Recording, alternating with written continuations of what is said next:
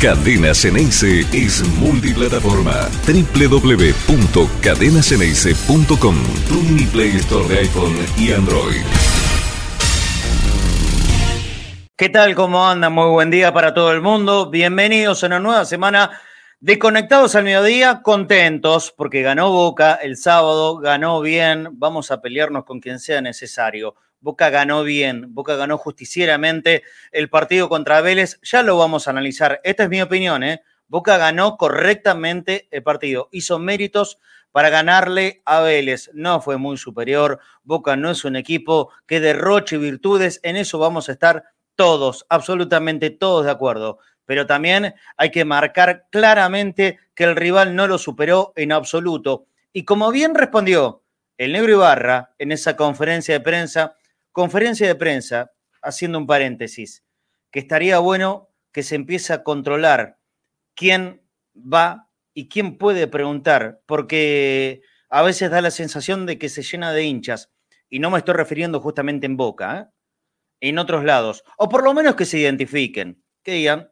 ¿eh? soy Juan Pirulo del medio, Pirulín Grande, lo que sea, que se identifique, que se sepa a quién se le está respondiendo por lo menos en Boca es, eh, entiendo, una, una obligación hacerlo. Marcelo González, cadena dice. Tal, tal, de tal otro medio. Hay que identificarse. Ibarra se tomó su tiempo para responderle a una afirmación, no una pregunta. Eso también estaría bueno, charlarlo entre nosotros, entre los colegas.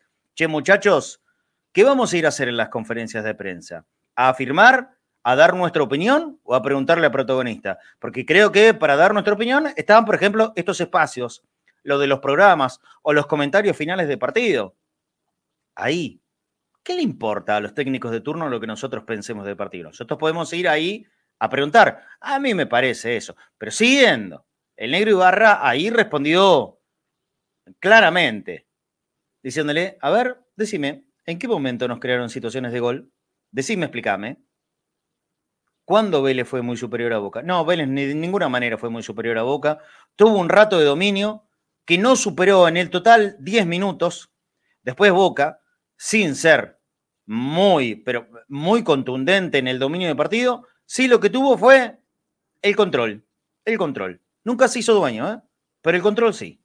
Y cuando más cerca estaba de este término, de hacerse dueño del partido, se inmiscuyó un agente no externo, porque es uno más dentro del partido, pero no tiene que ver con aquellos que están vestidos con pichas de jugador, sino con el árbitro.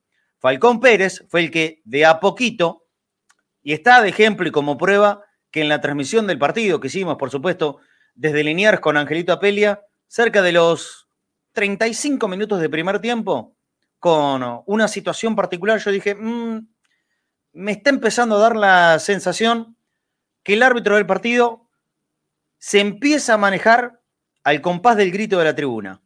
No me equivoqué un poquito el horóscopo. Apenas un par de minutos después, ya en el segundo tiempo, con una falta inventada, una falta que no cometió Fabra, cobraron tiro libre, de ese tiro libre un penal.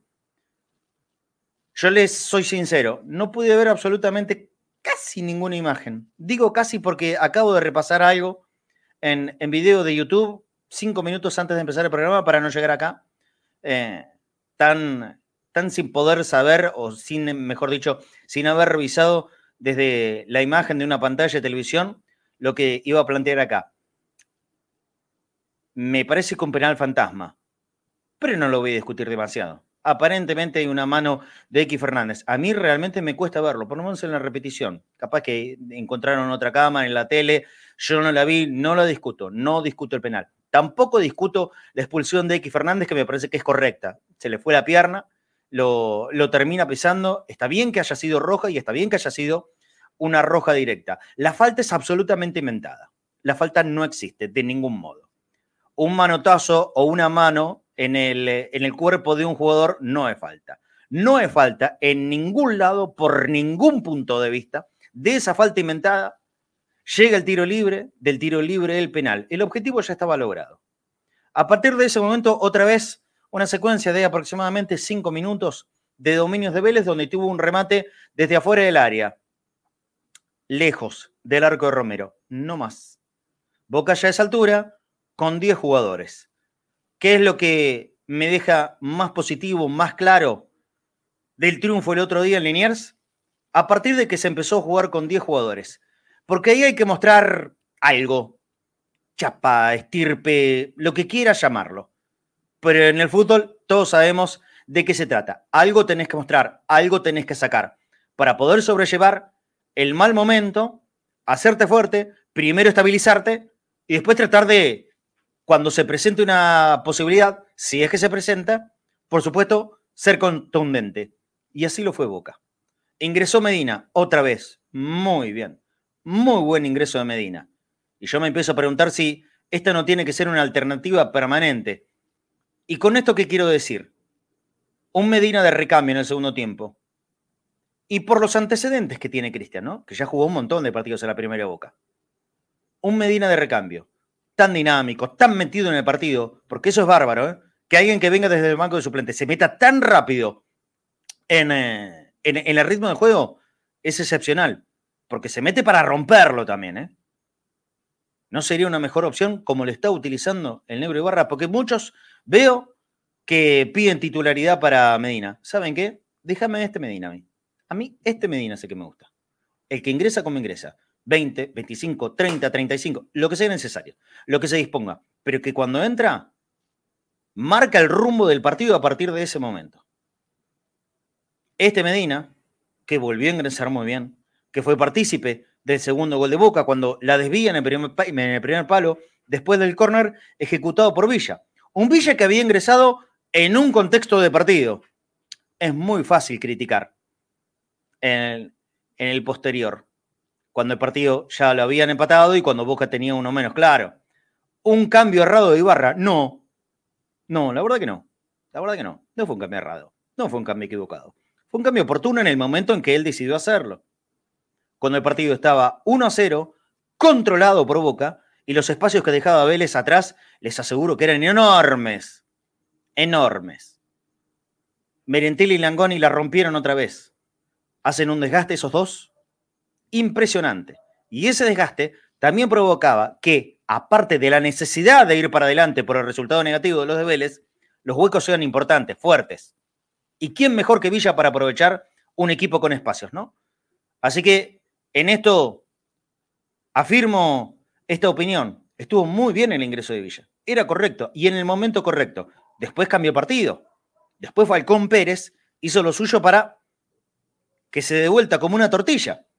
Le duró poco, por suerte, porque llegando al final del partido, Figal, el capitán sin cinta, el verdadero líder del equipo adentro de la cancha, el que otra vez toma la bandera, puso las cosas en su lugar, en el lugar de la justicia. Boca le ganó a un equipo que es verdad, viene tambaleante, se quedó sin técnico, pero todos sabemos perfectamente que cada vez que se juega contra Boca es es el clásico de la vida para Vélez y para todos, y está bien, está bien. Eso, por supuesto que no es ningún problema. Boca tiene que saber y lo sabe perfectamente que cada uno de los rivales y cada uno de los partidos son esto, son clásicos, son finales, y así hay que afrontarlo. Por eso, ganar una final de visitante y jugando con 10 es para estar contento, estar alegre. Por supuesto que sabiendo que hay mucho por delante, por mejorar en la dinámica del juego, en, las asociaciones, en tener más momentos de dominio. Estamos todos de acuerdo. Pero ganar con 10 de visitante y con un arbitraje obstinadamente en contra es para festejar. Por lo menos yo lo festejé. Yo sé que muchos hinchas de boca también lo festejaron. Otros pareciera que no tanto. La verdad, no importa. En la previa de una final, el mejor escenario para poder ir era justamente este. Una victoria. Una victoria que ratifique la confianza.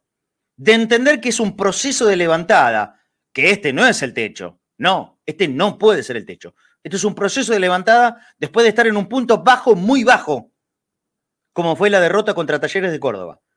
Empezó contra Platense, un escalón. Siguiente escalón, Vélez. Ahora tocará uno más. No sé si más alto o más o menos. Es una final. Así que inevitablemente es un escalón muy importante y con mucha obligación. Y Boca tiene que tener, por supuesto, todo, todo preparado para afrontarla de la mejor manera. Vendrá patronato y después seguirá siendo así, subiendo escalón por escalón. A mí déjame estar contento. A mí déjame quedarme conforme, así como dijo Ibarra en la, en la conferencia de prensa, sí, quedé conforme con todo, porque entiendo que ningún equipo de un día para el otro se transforma en el mejor Bayern Múnich o en el mejor Real Madrid. Boca es Boca. Boca sabe lo que hace. Boca es el campeón del fútbol argentino. Boca es el bicampeón del fútbol argentino. Que empezó mal. Que había que cambiar. Que cambió. Y ahora, a partir de los cambios, está levantando. Y se está levantando no solo en el nivel futbolístico, sino a partir de triunfos. Bienvenido sea. Que siga la escalada y que sea con más triunfos y que sea con un título el próximo miércoles. 13 y 12 de este día lunes, una semana que va a ser distinta para nosotros, ¿no? Mañana yo voy a estar viajando para Santiago del Estero, también lo, va a hacer buena parte del equipo de Cadena Ceneice, así que si Dios quiere y el avión llega horario, este programa mañana lo vamos a estar haciendo desde Santiago. Pero ya saludo a mis compañeros. ¿Cómo andan muchachos? Muy buen mediodía. Nico Tedeschini, quien está, David Vázquez y Seba Rosa, que también viene para analizar lo que fue la victoria del otro día. Empiezo de uno. ¿Qué haces, Nico? Buen mediodía. Marcelo, Seba, David, a todos los que están conectados al mediodía por Cadena Ceneice. Un abrazo muy grande para todos. Por supuesto, estamos a las 18, a las 24 horas y en todas las redes sociales donde tenemos Cadena Ceneice. ¿Por dónde empiezo? ¿Por la parte que estoy de acuerdo contigo o con la parte que no estoy de acuerdo contigo, Marcelo? Vos me. Como quieras. No, no, lo que quieras. Lo que quieras. Lo que quieras, sabiendo que es presentación, ¿eh? tengo que saludar a los compañeros. Después, si querés, la charlamos. Dale, después lo charlamos. Vamos a hacer la presentación rápido. Sí, sí, sí. Eh, Hola, David. Ah, perdón, perdón, perdón. No, no, no. No, no, no, no. Meta. pequeños detalles del partido de títulos. Eh, el ingreso de Medina eh, logró que Boca se reacomodara con un jugador menos cuando X no estaba. El doble 5 no funcionó pero las circunstancias van a hacer que regrese Varela. Y creo que ya Ibarra está probando el 4-3-3 con el ingreso de Villa. Gran partido de Figal, gran partido de la dupla Langón y Merentiel, cosas a mejorar. Lo que no estoy de acuerdo, para mí lo de Fabra es FAU, y voy a explicar por qué. Cuando uno levanta, cuando vos Después me lo decís, eso, después me lo decís lo de Fabra no es foul de ninguna manera por donde lo quieras abordar, pero nos vamos a pelear, no hay ningún problema. Hola David, ¿cómo andas? Buen mediodía. Hola Marce, Nico, Seba, ¿cómo les va? Un gusto estar acá eh, compartiendo este mediodía bostero, un lindo fin de semana, muy buenos resultados. Y bueno, después eh, vamos a ampliar un poco, ahora eh, es el saludo inicial pero yo estoy casi en un 90% de acuerdo con, todo lo que desarrollaste vos en la, en la intro. Eh, pero bueno, después lo, ampliaremos. Me, parece que este Boca, que nadie le encuentra un mérito, porque nadie le encuentra un mérito, me parece que eh, fue de menor a mayor desde que arrancó el campeonato hasta hoy, y después explicaré por qué pienso eso, y los méritos que yo sí le veo al equipo. Yo sí le veo y varios, y varios. Hola Rosa, ¿cómo andás? Buen mediodía, amigo. Buen mediodía, yo comparto, yo creo que, se jugó el partido mucho más cercano a lo que quería jugar Boca. Eh, digamos, que controló el partido en base a lo que Boca le planteó a Vélez. Así es. Y ahora Seba, en un ratito nomás, está bien, perfecto, dejándolo como un título. Vamos a empezar a hacer eh, esa modalidad a partir de ahora. Ahora, ya en cinco minutos, va a empezar un análisis mucho más detallado de Seba Rosa con las fotos, con todo. Pero, a ver, Nico Tedeschini, me voy a pelear un rato con vos. Yo no veo falta en ningún lado. Sí hay una mano que toca en el pecho, eh, esto es un deporte de contacto. Tengamos en cuenta eso. El volei es una cosa, el tenis es otra cosa, el básquet es una cosa y el fútbol es algo completamente diferente. ¿Hay contacto? Sí hay contacto. ¿Hay falta? No. Vamos a empezar, me subo al ring.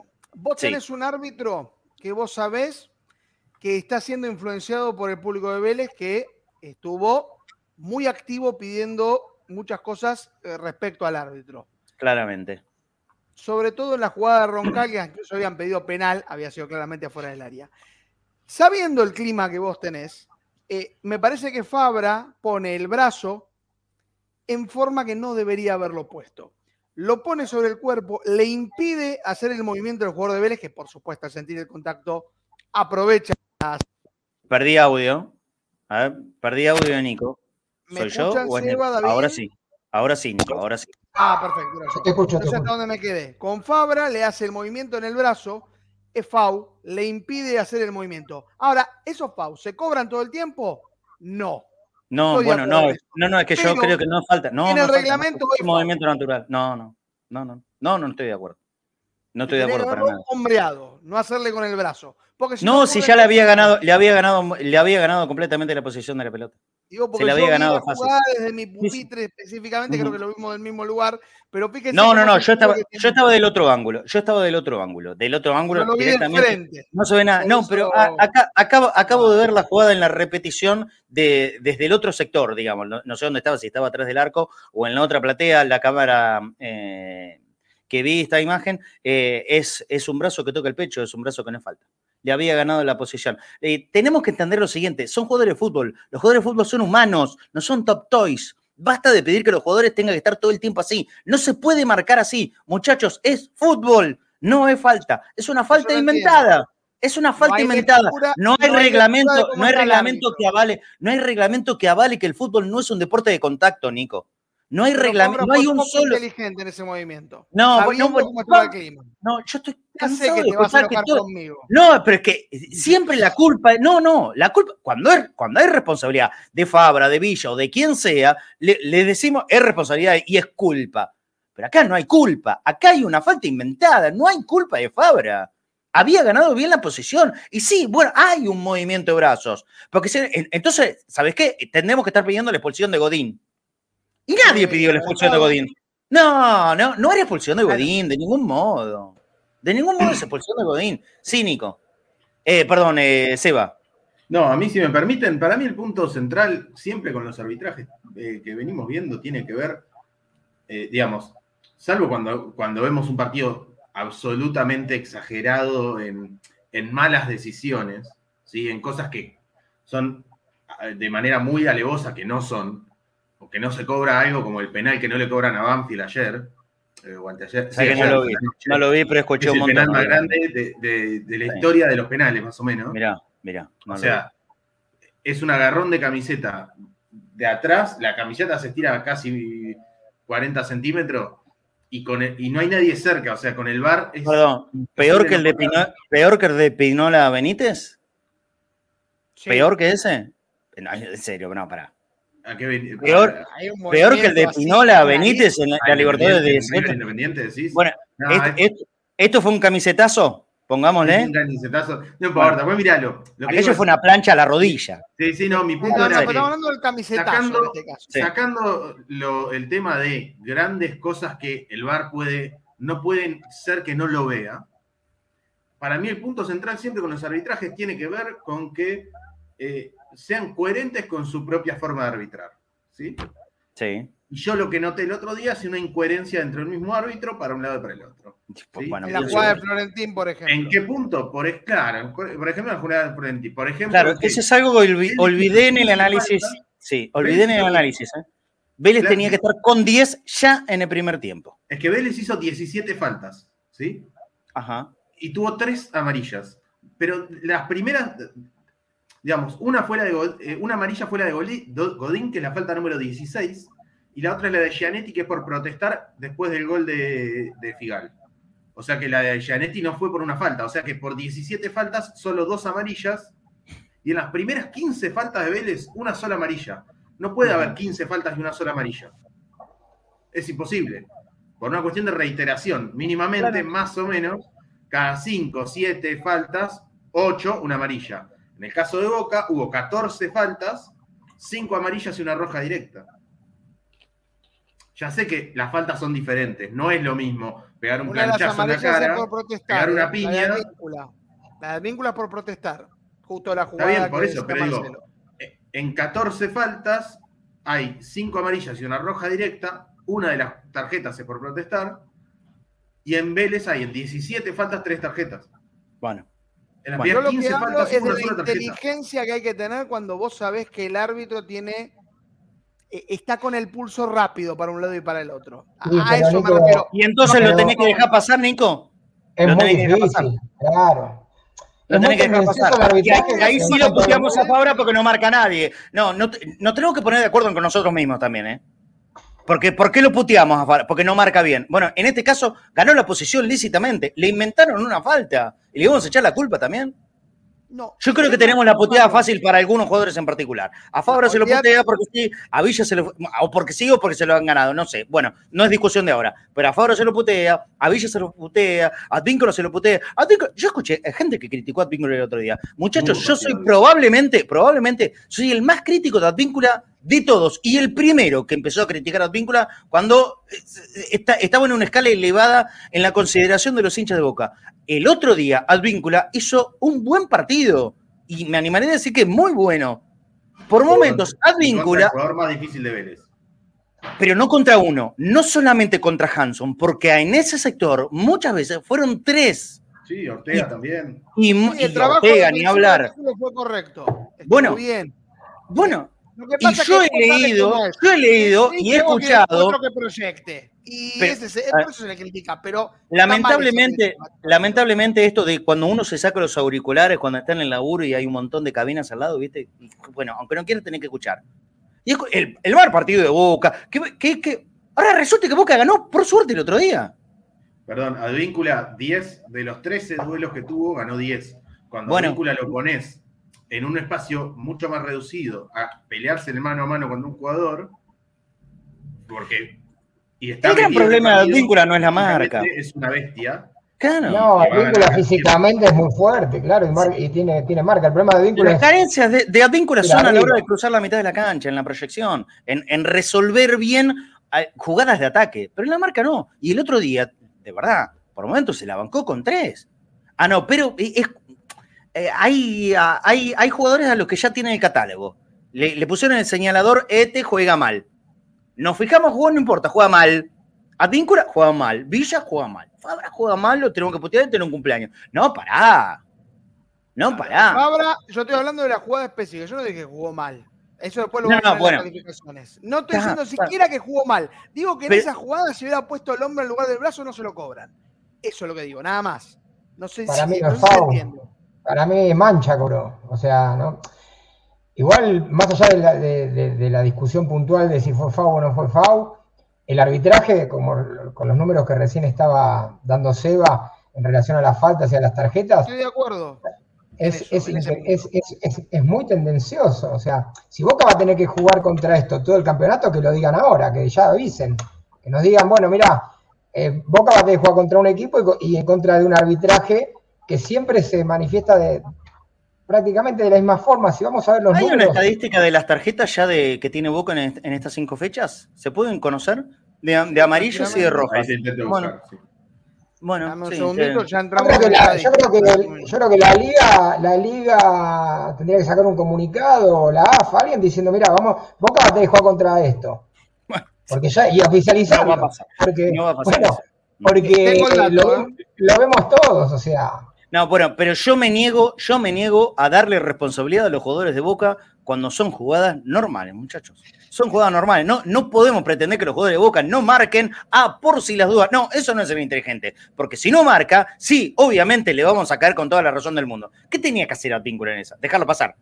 Y que se meta en el área, puede tirar al centro y generar una jugada de gol. Dale, en serio. ¿Cuántas amarillas tiene Boca y cuántas rojas? Ah, Boca tiene 35 tarjetas amarillas en cinco fechas. No, es una barbaridad. No, pará, corroborar el dato. No, no, no, estoy tratando de corroborar. No, no, no, no puede ser. No. no, no, eso tiene que ser todo el campeonato pasado. Ah, no puede. Me parece que. Me parece no, no, no. Que Acá tiene que haber un error. No, no, Pero para, el, otro, el otro día, ¿cuántos amonestó? Por, lo que dijo Seba, amonestó 5 o 6 jugadores. ¿Cuánto dijiste, Seba? Ah, 7 por partido. eh, ahí te digo exacto. Y una roja. A ver, vamos a ver cinco amarillas y una roja. En 14 para mí Cinco amarillas y una roja en 14 faltas. ¿Se entiende? En este cinco partido, amarillas, sí. Una es de vínculas por protestar. Entonces tenemos cuatro amarillas por 14 faltas. ¿Se entiende? ¿Sí? Es eh, casi una cada cuatro faltas. Claro. Una amarilla cada cuatro faltas promedio. No, corroboremos este dato porque me parece una enorme. Dos amarillas en no, 17. No, no, no, no, lo estoy corrigiendo. Eh, okay. tuvo dos amarillas en 17. En las primeras 15, además, y las últimas dos fueron en el minuto 40 y 42 del segundo tiempo. Sí. 14 amarillas. En el segundo tiempo, Vélez hizo 15 fulles y tuvo una amarilla. Una. 14 amarillas y dos rojas. Ese es el número. Bueno, ahí, ahí es un número más, más acomodado a una red. No, sí. no, lo... Igual es un número fuerte, ¿eh?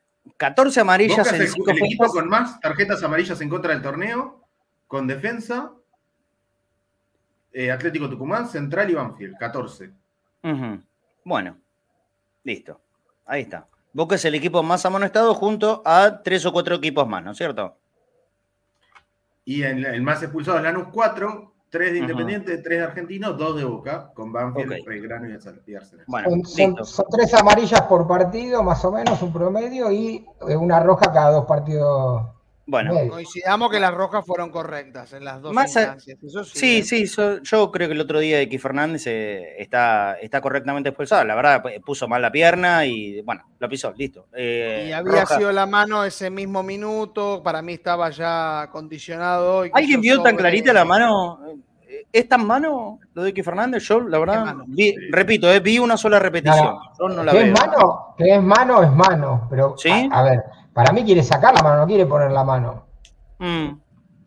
Mm. No, yo no veo que haya una no, el reglamento no dice que mano es penal. ¿Estaba ampliada? ¿Estaba ampliando volumen del cuerpo? El, reglamento habla de una ampliación y de una intención. Acá, yo la verdad, a ver. De ampliación, no de intención. Por, lo menos, por lo menos es un debate que no se dio en ningún lado. ¿eh? Todo el mundo, o sea. Eh, es una mano que en, todo el mundo para mí te la cobra. En general, a, casi todo el mundo se la cobra. Bueno, listo. Que la cobra? se cobra. Por eso, a ver, no discuto ni la, ni la roja de X Fernández ni, ni, ni, la mano que, que, fue el penal. Sí, de ninguna manera. Existió eh, falta de Fabra y sí era claramente doble amarilla para el número 7 de Vélez, que tendría que haberse quedado con 10 en el primer tiempo. Obviamente Medina, ya como vienen haciendo recurrentemente técnicos rivales de Boca, a los que tienen, a los que son perdonados en una, en una segunda tarjeta amarilla, lo sacan. El pionero de esto fue hace un montón de tiempo Gallardo, cuando a los 25 minutos de un partido lo sacó a Poncio. Que Herrera había decidido no expulsarlo. ¿Se acuerdan? Esto habrá sido el, día del gol de Lodeiro, creo que es 2015, 2016, por ahí. Así que mira que, que hay antecedentes para contar de atrás. Llegamos a la una y media, increíble. Voló la primera hora del programa, primera media hora del programa, y, y, es momento de entrar en el análisis entonces. Ya está, la verdad, nos peleamos. Yo, mi conclusión es eh, Boca mereció ganar. No estoy diciendo que haya sido un equipo que jugó bárbaro, ni mucho menos. No, no, no estoy diciendo eso. Sí digo que es un equipo que está levantada. Sí digo que es un equipo que de a poco va confiando en sus fuerzas. La confianza es fundamental previo a una final, muchísimo más fundamental todavía. Y como este jueguito de las comparaciones les encanta a todo el mundo, y a partir de la declaración de Riquelme de hace 10 días más o menos, eh, estuvimos unos cuantos días con la zaraza de jugar lindo, jugar feo, jugar bien o jugar mal. Bueno, jugar lindo, queda demostrado, no juega absolutamente nadie. Jugar bien, juegan pocos bien. Jugar inteligentemente, de acuerdo a circunstancias, algunos equipos se puede decir que sí, tienen ratos inteligentes. Eh, jugar como pueden la mayoría. Jugar aprovechando los momentos, eso es ser inteligente y saber ganar. Y jugar con momentos adversos y teniendo la obligación siempre de tener que revertirlos, pocos lo pueden hacer y Boca el otro día lo hizo. Por eso voy otra vez. Yo estoy contento y como Ibarra, también por el triunfo del otro día, estoy conforme. Esto no quiere decir que se haya llegado a un punto máximo de aspiraciones. No, para nada. Estamos recién en escalada y en los primeros escalones. Escalones que tienen que ser muchísimos todavía por subir y crecer pero déjenme seguir subiendo los, los escalones, ¿eh? No me tiren para abajo al primero que suba. Nada más que eso. Una, cosita, Marce, antes de Seba, y que sea de intro también para, para Seba, para su análisis. A lo mejor estamos viendo un poco de lo que veíamos el año pasado del Negro Ibarra, ¿no? Que era lo que le criticábamos las primeras fechas. Está volviendo a tomar decisiones, a poner jugadores que tienen que, que jugar y hacer cambios acertados durante el transcurso del partido. Ahora que Seba lo amplíe. Lo, que dije, lo que dije de Fabra, de Villa, de Advíncula y alguno más que por ahí me, estaré. Hoy por hoy también Paul Fernández. ¿eh? ¿Eh? Juega mal, juega mal, juega mal. Antes de verlo jugar, hoy, hoy va a jugar mal Advíncula, porque no, no importa. Antes de jugar, hoy va a jugar mal Advíncula, hoy va a volver a jugar mal Paul Fernández. Paul Fernández no jugó mal el otro día. Paul Fernández no jugó mal el otro día, pero el catálogo, ya pusimos el catálogo y no lo sacamos, lo tenemos que sostener. Con Ibarra pasa lo mismo, ¿eh? Con Ibarra pasa lo mismo. Es un desastre, no sabe armar el equipo, lo desarma, hace mal los cambios y los hace tarde.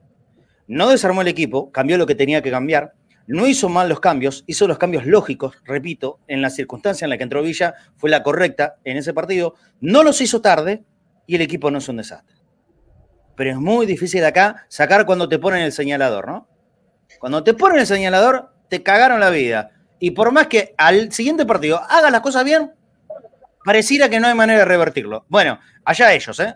Yo voy tratando de evaluar partido a partido, porque esto es así. Si no, seríamos injustos.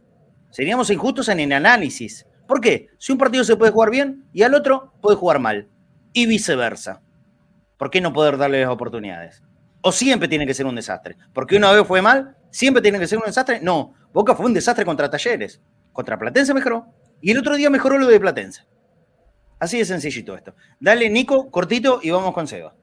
Rápido para analizar lo que va a decir Seba, yo creo que hubo un cambio a tiempo en ese partido con Talleres y creo que lo vamos a ver en la ocupación de los espacios en la mitad de la cancha. Creo que eso se ha cambiado para bien y eso le ha servido y sobre todo la presión que están haciendo Merentiel y Langoni fue clave. Cuando Boca sufrió los primeros 20 minutos, allí empezó a, sacar la salida y eso le permitió eh, invertir los roles de lo que pasó con Platense. Esta vez el que robó fue Merentiel y el pase fue para Langoni que, detalle, de sus nueve goles, ocho de primera. Apenas ah, antes de tocar la pelota, tac. Impresionante. De los nueve, ocho así, ¿eh? Sí, sí. Vamos a presentar el análisis del triunfo de Boca de la mano de Evolución Seguros, empresa líder en el mercado asegurador argentino. Como siempre te contamos, para todo lo que necesites, en un seguro personal, un seguro para tu familia, un seguro para tu vivienda o demás, línea comercial 11 52 78 3600 11 52 78 3600 línea comercial de Evolución Seguros. También tenemos línea de WhatsApp 11 26 58 95 62. Más info, búscala en www.evolucionseguros.com.ar. Evolución Seguros, protección personal, familiar y comercial, soluciones en el momento que las necesitas, precios y financiación adaptados a tus necesidades. Consulta en www.evolucionseguros.com.ar. Evolución Seguros, de la mano con vos. Bueno, muy bien. Ahora sí, 1335. Seba Rosa, amigo, todo suyo. Explíquenos el triunfo de Boca. Bueno, intentaremos, intentaremos. Quise traer, eh, creo que son tres o cuatro claves. La primera es esta. Eh, les muestro acá lo que es la posición media del equipo, ¿no? Dónde toca la pelota cada jugador de los titulares. Lo que vemos es una especie de cuatro, entre un 4-3-1-2 y un 4-4-2, ¿no? Digamos, Paul casi de cerca de X como doble 5, sí. hacia la derecha. Así empezaron. Así empezaron, Seba. Claro, y Pallero de a ratos estuvo más de enganche, de a ratos estuvo a la derecha, ahora lo vamos a ver. Las bandas para los laterales y Langón y Merentiel por adentro. Cuando arranca el partido, para mí fue muy claro que Boca salió en 4-3-1-2, con Pallero de enganche. Sí, señor. Es ¿Y qué es lo que le, pasó? Que ponía a y a Merentiel sobre los centrales, en general, digamos, en, esta imagen que estamos viendo, están un poco más cerca de, los volantes, pero porque Boca quiso siempre ser cortito, pero Boca quedó demasiado angosto. Con este mediocampo de tres, esto es algo que, que Pancho plantea siempre, que es, cuando vos no tenés la pelota, vos podés jugar 4-3-1-2, pero cuando vos no tenés la pelota, tres en el medio te quedan cortos. Entonces, o un, eh, lateral se suma a, la línea de volantes eh, para armar ese ancho, o uno de los dos puntas o el enganche se suma a la línea de volantes para armar ese ancho. Pero tres volantes, para un equipo que te levante los dos laterales, te queda corto, si no. Te queda angosto. ¿Sí? Y a Boca le quedaba angosto este Paul X eh, Romero para cubrir el ancho de la cancha. Para mí esta imagen es muy elocuente, digamos. Los dos laterales están libres. Vélez lo traía de los tres volantes, Florentín se venía al lado de Méndez y mandaba el otro volante para adelante. Y nunca quedaba esto, como con cuatro volantes marcando una zona de tres, y Vélez salía con libertad por los costados. Otra vez, en la, digamos, medio de la misma línea, los, delanteros de Boca con los centrales, Pallero pendiente de, de Méndez, subía Paul con Florentín, pero Ortega quedaba libre. Digamos, Paul iba con el volante izquierdo de Vélez. ¿Sí? Porque era el, interior derecho, el volante derecho de Boca sale con el volante izquierdo de Vélez. Sí, y el, peligro, el peligro de darle espacio para adelante a Ortega, ¿no es cierto? Claro, Ortega ataca muy bien. Sí. Y además hacen algo muy inteligente que Hanson se te cierra, te lo lleva víncula para adentro y le deja la banda completa muchas veces. Claro. Eh, fíjate en esta pelota. Mira otra vez lo mismo. Los cuatro de Boca que Romero, por ejemplo, en esta jugada, sin tener marca, sin cerrarse con algún jugador, por ejemplo, para que X pueda saltar sobre Hanson. Paul siempre con Florentín, pero a Paul le hacían el 2-1 todo, todo ese primer tramo. Paul está tomando a la persona que tiene que tomar, que es Florentín. El tema es que Ortega no era perseguido ni por, por Langoni, pero Advíncula tampoco le podía saltar porque Hanson quedaba libre. Entonces Boca quedaba descompensado en los costados. No tenía forma de parar el costado porque además le llegaba con demasiada libertad la pelota a estos jugadores. Boca no estaba haciendo bien la presión.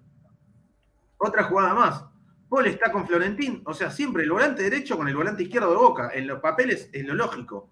¿Qué pasa? Si, si, ningún, nadie retrocede con Ortega y nadie le hace el relevo a, a Paul, tampoco es que Pallero bajaba con Florentín para que Paul se abriera. Entonces, otra vez Ortega atacando solo. Y fíjense que la distancia entre Advíncula y Sandes es de, no sé, 7 metros, no llega a 10 metros. y en 10 metros de ancho está todo boca. Si vos estás en 10 metros de ancho, el rival aprovecha los costados. Te cambia de frente y te, y te metió un problema. Otra jugada más. Los cuatro volantes de boca, miren, como medio uno encima del otro, medio pisándose. Sale el cambio de frente y llega Ortega libre de nuevo. Este era el problema constante de Boca. Los cuatro volantes saliendo a presionar juntos en un espacio muy reducido, sin recuperarla tampoco, y por el otro lado, libre Ortega. Y no podía saltar al víncula con Ortega porque estaba Hanson. Esa fue para mí la primera clave. Voy a a la segunda clave y voy a volver sobre esta primera clave. Antes de esa clave, esta es la razón por la cual Vélez dominó el partido durante los primeros 30 minutos. Los primeros 20, 30 minutos, Vélez manejó mucho esta zona de la cancha. Vélez era el ataque constante de Ortega por afuera. Y Boca sin poder agarrar mucho la pelota. Además, Vélez los primeros 20 sobre todo, eh, eso no se puede ver en una foto tanto, sí, en video, digamos, pero salió muy arriba y salió bastante intenso a presionar a partir de los 20 empieza a bajar la intensidad de Vélez, que ya no aguanta ese ritmo, porque en general casi ningún equipo sostiene ese ritmo en los 90.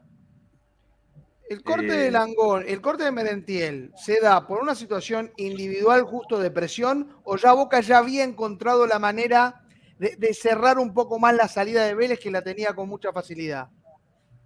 No, yo creo que Boca apuntó a recuperar un par de pelotas en esa zona. De hecho, se da un tiro de Merentiel que hay una recuperación de Pallero sobre Florentín yo creo que Boca quiso, fíjate, vuelvo a la presión anterior, por ejemplo en esta, que tengo a, Paul sobre Florentín, a Pallero sobre Méndez y a Merentiel y Langoni sobre los centrales. Yo creo que Boca esperó a que Vélez intentara el pase hacia Florentino o Méndez y robar acá.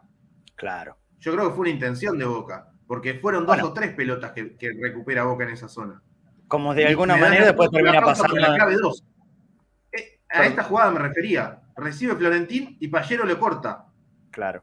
Es la amarilla a Florentín, de hecho. Porque Pallero corta, le dan de ventaja y Merentiel patea y se va apenas arriba del travesaño.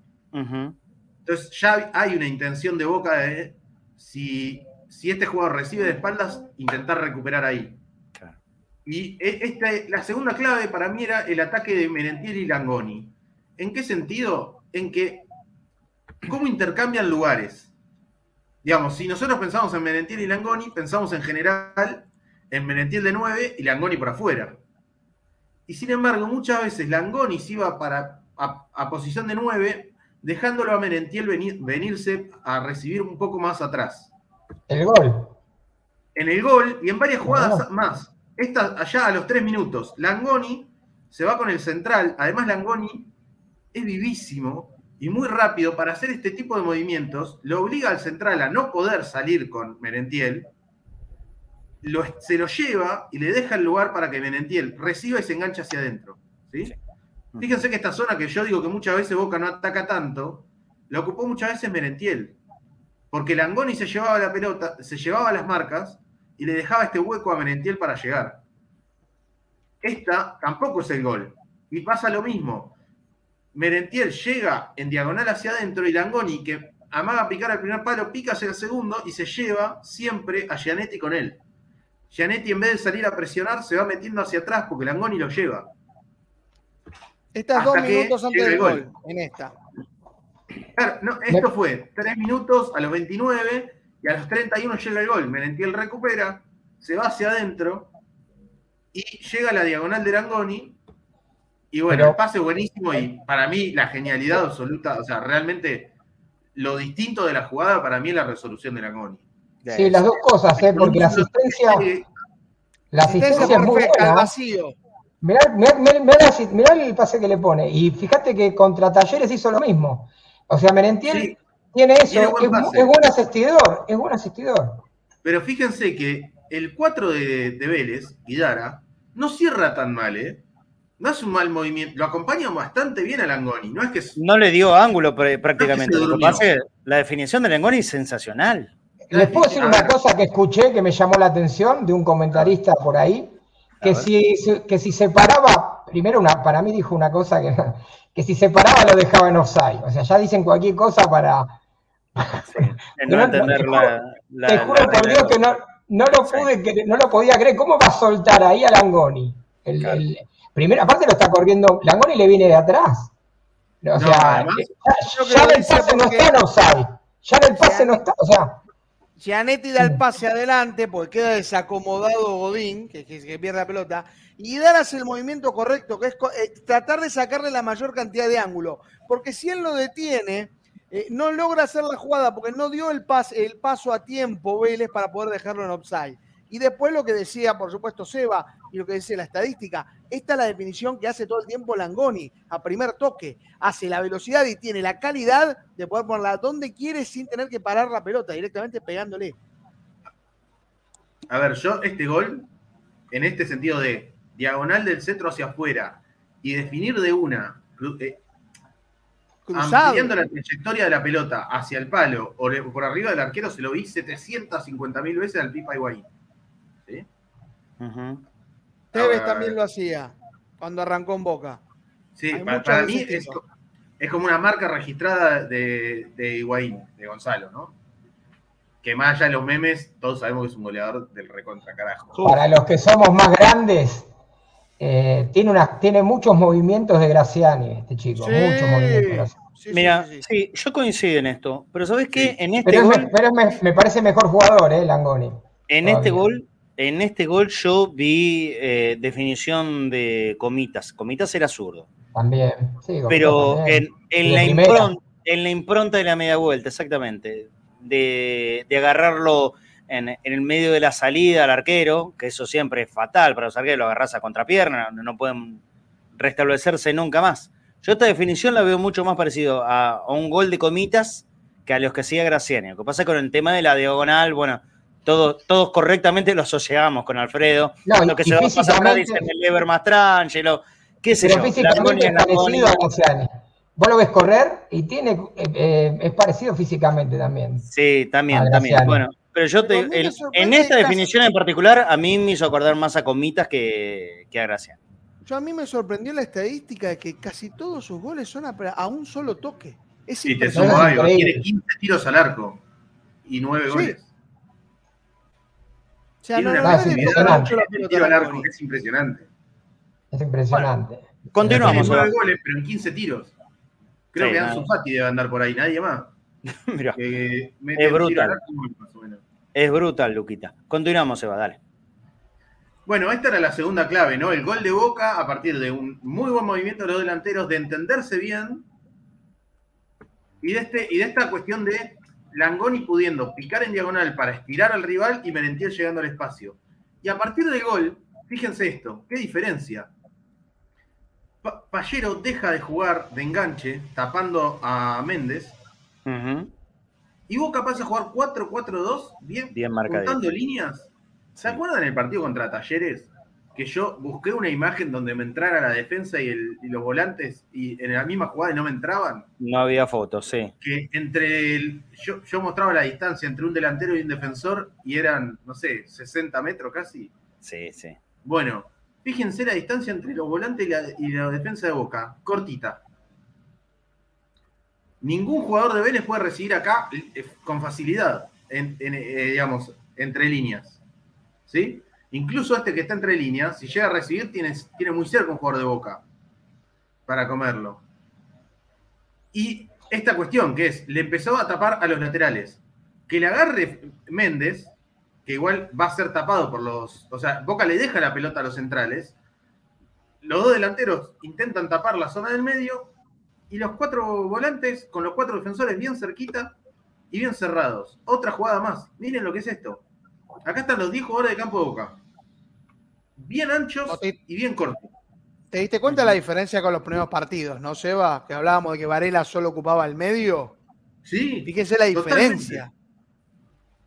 Y fíjense que este fue con el cambio de que Pallero, en vez de jugar de enganche, pasó a jugar de volante por derecha. Y fue ahí sí claramente fue eh, Paul y X doble 5 y Romero de volante izquierdo. En un 4-4-2, sin pelota, era 4-4-2. Y fíjense que incluso eh, Langoni y Merentiel cerquita. O sea, vean lo que, Una cosa, Seba. suele pasar a Boca cuando juega contra los rivales. Una pregunta te hago, Seba. Ahí cuando, cuando Marce dijo que, había hecho bien en meter a Villa en un momento, vos pusiste cara al principio. Pero con, este, este con, este, planteo, ¿no está bien el ingreso de Villa? Eh, ¿Puedo contestarte en dos minutos? Ya te vi negando la cabecita, ya sé tu respuesta. Cuando llegue a eso, te lo comento. ¿Te parece? Dale, dale, dale. Me comprometo a responder. Dale, dale, dale. Pero eso, para mí, el primer punto era este. Cuando Boca hace el gol, pasa a jugar con cuatro en el medio. ¿Qué pasa? Contra Patronato Boca no va a poder jugar mucho así. Esto lo puede hacer por, Libertadores de visitante y lo puede hacer contra algunos equipos del fútbol argentino que buscan tener mucho protagonismo. Pero lo cierto es que en la cancha de Boca, en general, no va a poder tener muchos partidos así Boca y contra la mayoría de los equipos en el fútbol local no va a poder tener este partido, porque son los equipos rivales los que le entregan la pelota a Boca. Claro. Pero Boca se siente cómodo haciendo esto, ¿eh? Boca se siente cómodo poniendo.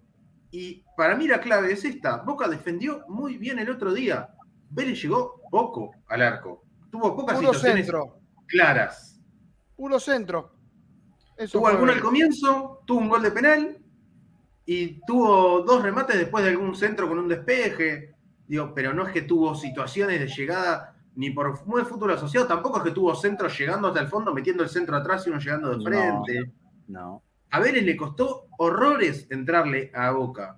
Porque es difícil entrarle a un equipo que está bien parado 4-4-2. Pasa que cuando se le paran así a Boca, eh, digamos, ¿qué es lo que le suele pasar? Vemos que le suele costar. A Boca le cuesta más jugar contra equipos que juegan como jugó Boca el otro día que jugar contra Vélez. Sí, claro. Porque tiene espacio para correr Boca ahí. Y porque no tiene tanta tuvo Boca por primera vez, eh, Boca es de los equipos con más posesión de pelota del fútbol argentino, por afano, ¿eh? Boca, Argentinos, River y Racing son los cuatro que más tienen y por mucho, tienen arriba del 60%. Esta vez tuvo el 40% de posesión en el primer tiempo y el 35% en el segundo, creo, una cosa así, o eso, 30 en el 34. Bueno, es raro. Es raro en Boca eso. Suele tenerla mucho más. Pero Boca se supo acomodar a este partido, entendiendo que este partido lo tenía que jugar así y era, esa era su forma de sacarle ventaja, porque los espacios en Vélez iban a aparecer.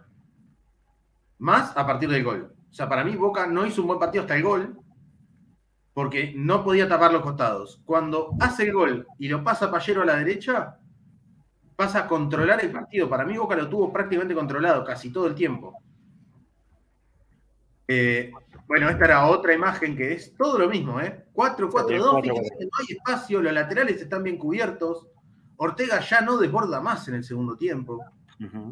Y fíjense que como Pallero lo seguía Ortega, ahora, Advíncula se podía cerrar con Hanson.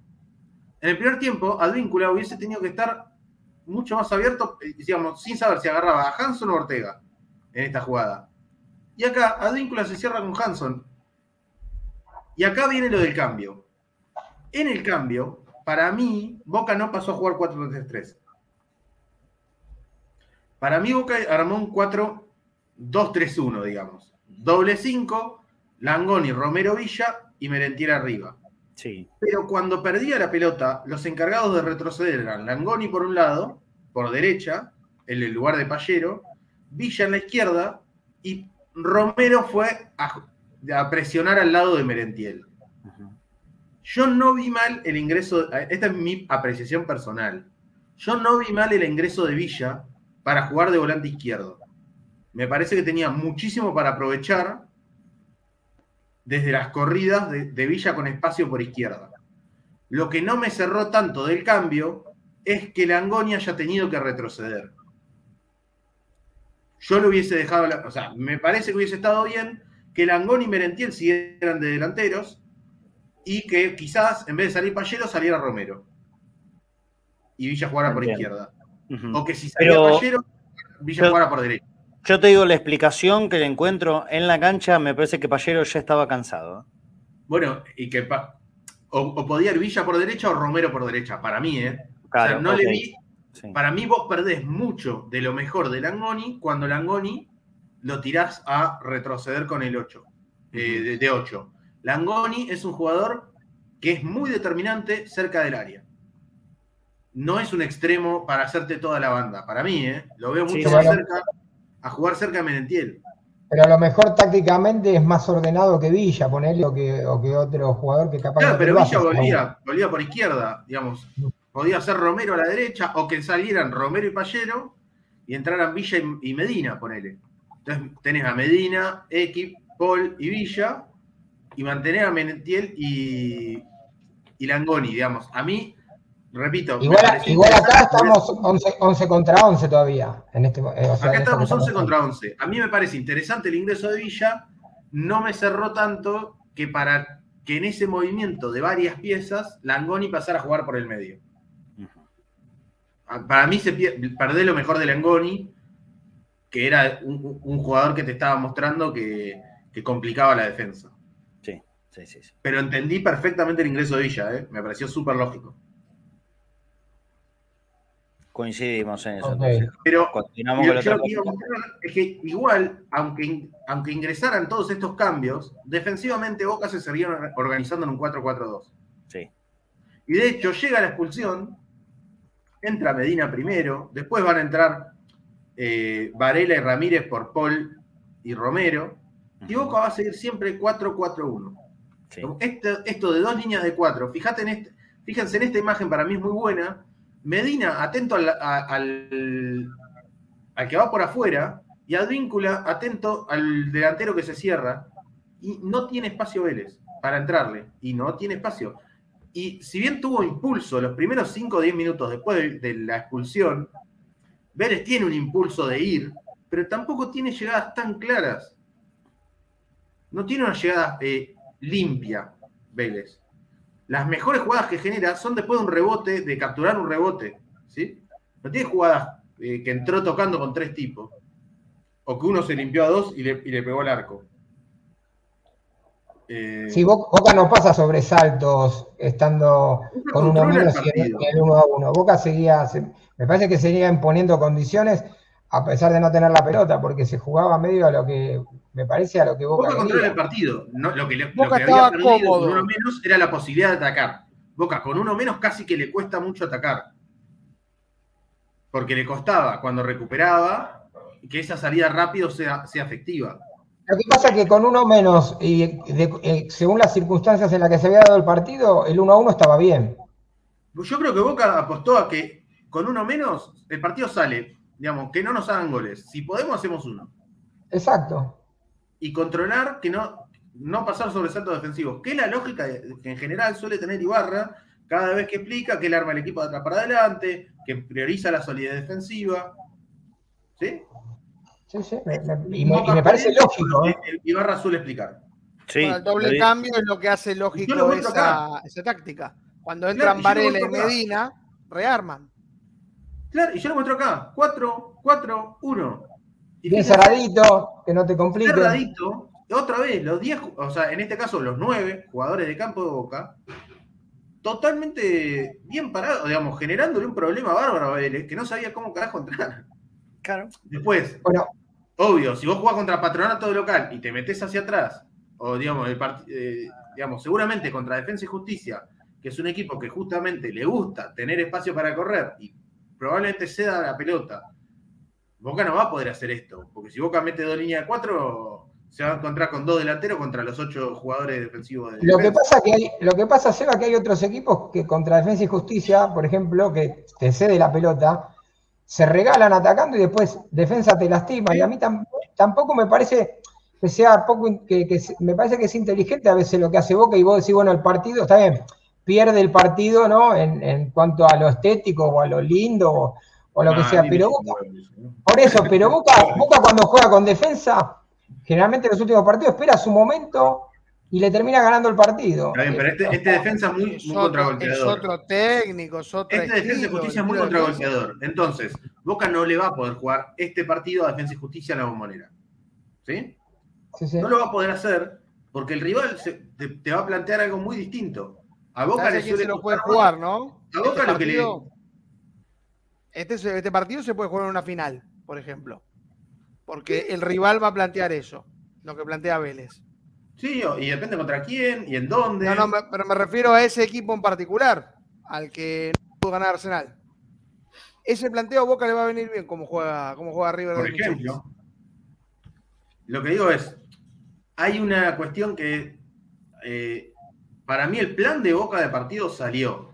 Salió también porque fue efectivo, tampoco llegó mucho, digamos tiene para mejorar en el manejo de los contragolpes. No fue para mí, no fue un buen partido ni de Pallero ni de Romero, le, faltó creatividad en ese sentido. A Boca le cuesta, le suele costar el ataque posicional, que es cuando tiene la pelota, el rival se, eh, eh, se ordena y a Boca le cuesta desordenar a un rival que está bien parado. ¿Sí? Eso es lo que más le cuesta a Boca. Pero hay muchos que, cuando se dice que Boca juega bien o juega mal, se habla solo de esa faceta, que es que a Boca le cuesta desordenar a un, rival que esté ordenado. Para mí Boca hace otras cosas bien en general, por ejemplo, tiene bastante solidez en el fondo. Eh, por ejemplo, que cuando se para así, complica a los rivales. Por ejemplo, que sale bien rápido. son cosas que hace bien Boca en general. A mí, me, a mí me, gusta, me gusta ver este Boca así combativo, me gusta concentrado, me gusta, que achique espacios, que se cierre atrás, no, no. Lo que hay que tener en cuenta es que eso, este boca combativo quizá no te alcanza para, digamos, te queda corto si vos querés armar un partido similar contra Patronato el miércoles. No, no, bueno, con, mucho más creativo el miércoles. Con Patronato Boca va a tener que salir a buscar el partido de otra manera. ¿Sí? Pero, pero sí, me, sí me gusta, por ejemplo, para un partido de Copa, tanto que hablamos, viste, eh, tanto que se habla de si le alcanzará o no le alcanzará para la Copa, me parece que es, es una manera de jugar bien copera, ¿no? Para mí fue un partido muy copero, igual, por ejemplo, yo dentro del partido me quedaron cortos Romero y Pallero. Me parece que ninguno de los dos tuvo, por ahí el, el, esquema no los ayuda tanto, digamos, este tipo de juego no los ayuda tanto y qué sé yo, pero Ninguno de los dos tuvo un buen partido. no, un buen partido no acompañaron demasiado en su no llegaron mucho al área para acompañar a los puntas. ¿sí? Que yo se lo pido mucho más a Romero y a Pallero que a Paul, perdónenme, pero si Paul está de doble 5 de X, yo le pido más a Romero y a Pallero la llegada al área. ¿eh? Sí, por supuesto. Por supuesto. Dale, continuamos. No, ese, ah, termino con eso.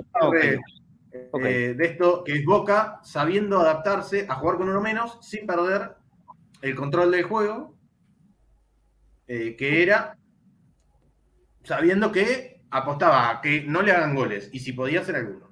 El momento anímico del partido, después del empate y la expulsión de X, estaba todo dado para que Boca se desordene y pueda pasar un desastre en el partido. ¿Estamos de acuerdo? Sí, sí, sí. E, e, era el, escenario ideal para que todo vaya barranca abajo y tengamos un, minuto fatal. Sí, un, Talleres bis. Estaba todo tranquilamente. Ustedes se acuerdan que en un rato Talleres estuvo, eh, estaba a nada de golearlo mal a Boca. No lo terminó ganando, terminó ganando 2 a 1, pero eso fue impericia de Talleres. eso no vi la misma, eh, digamos, me parece que Talleres tenía muchas más posibilidades que Vélez. Creo que Vélez en ningún momento le encontró el ritmo del partido. No, no, Vélez no. Vélez en ningún momento. Por eso digo. Vélez Cuando se pone uno hacia abajo, no recupera nunca más el ritmo del partido. A partir de ese momento impone condiciones Boca con 11 o con 10. Eh, escuche, amigo. A partir del, del empate y la expulsión, que fue en una diferencia de tres minutos aproximadamente, el escenario estaba para eso, porque Vélez estaba agrandado también. El, tema, el tema es que, como bien lo remarcó Seba, fueron cinco minutos, ¿eh? No fueron más que cinco minutos. Lo que le duró es el impulso a Vélez. Después, Boca se ordena. Para mí es muy clave el ingreso de Medina. Medina entra muy bien en el partido. Y, por eso remarco esto. En, un lugar donde podía ser muy fácil desordenarse, Medina entró con mucha tranquilidad. Yo, hago referencia a esto otra vez, como, como hablaba en el principio del programa yo creo que para, para el equipo de Boca, en este nivel que está ingresando Medina, yo lo sigo utilizando de la misma manera. No lo pongo de titular. Yo voy, yo voy al recurso Medina para diferentes alternativas, ya sea de ataque o en este caso también para colaborar en defensa y a no desordenar el equipo de 20-25 de segundo tiempo. Me parece que va a ser mucho más productivo. Lo está demostrando.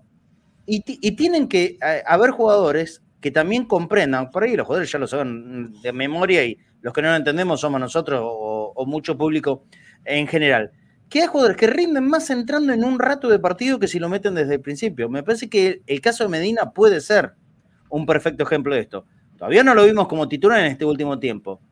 Pero la verdad que si sigue recurriendo a, la, misma, a la misma razón y barra, no hay mucho por discutirle, entiendo. ¿eh? No hay mucho por discutir. Este Medina rinde un montón. El Medina titular, yo le quiero recordar a todo el mundo, el Medina titular termina perdiendo el puesto porque no iba, ¿eh? No funcionaba. Por eso perdió el puesto Cristian Medina. Ahora está volviendo a ingresar muy bien. Bueno, aprovechemos este rato. Y, esto es volver a decir lo que reiteradamente se dice acá. El fútbol es momentos. Bueno, si el momento de Medina es bueno para cuando ingresa, listo. Que siga haciéndolo desde el ingreso. Lo mismo reafirmo y para el partido del miércoles, ya metiéndome un poquitito en la final, no vamos a hablar mucho de eso hoy. Eh, yo creo que el equipo titular para el miércoles, en la delantera, tiene que sostenerse a Langoni y Merentiel. Eso es lo que creo yo. ¿eh? Como digo, que hay que aprovechar los jugadores que entran bien en el segundo tiempo, también hay que aprovechar a los jugadores que entran bien desde el inicio del partido. Si no, sería una contradicción. Yo creo que Boca debería jugar con Langoni y Merentiel. No sé si va a pasar, no lo sé, no tengo idea. Hoy, hoy hubo práctica de fútbol, pero no confundirse. ¿eh? Hubo práctica de fútbol solamente del equipo que no jugó contra Vélez. Así que ninguno, ninguno tome como una certeza o algo concreto que Benedetto vaya a ser titular. No, todavía no. No apresurarse. No estoy diciendo que no pase. Digo que con lo que pasó hoy no es referencia de nada. Mañana sí va a haber una práctica de fútbol formal. Bueno, Seba, listo, perfecto. No sé si hay algo más para agregar de análisis. quería contestar una cosa em, a José Salvatierra, amigazo, que además eh, lee en el fútbol, que decía que yo indirectamente eh, dije que eh, este juego a la larga no funciona. No, yo lo que digo es que las virtudes que tuvo Boca contra Vélez tienen, son en el marco de un partido que Boca a veces no juega.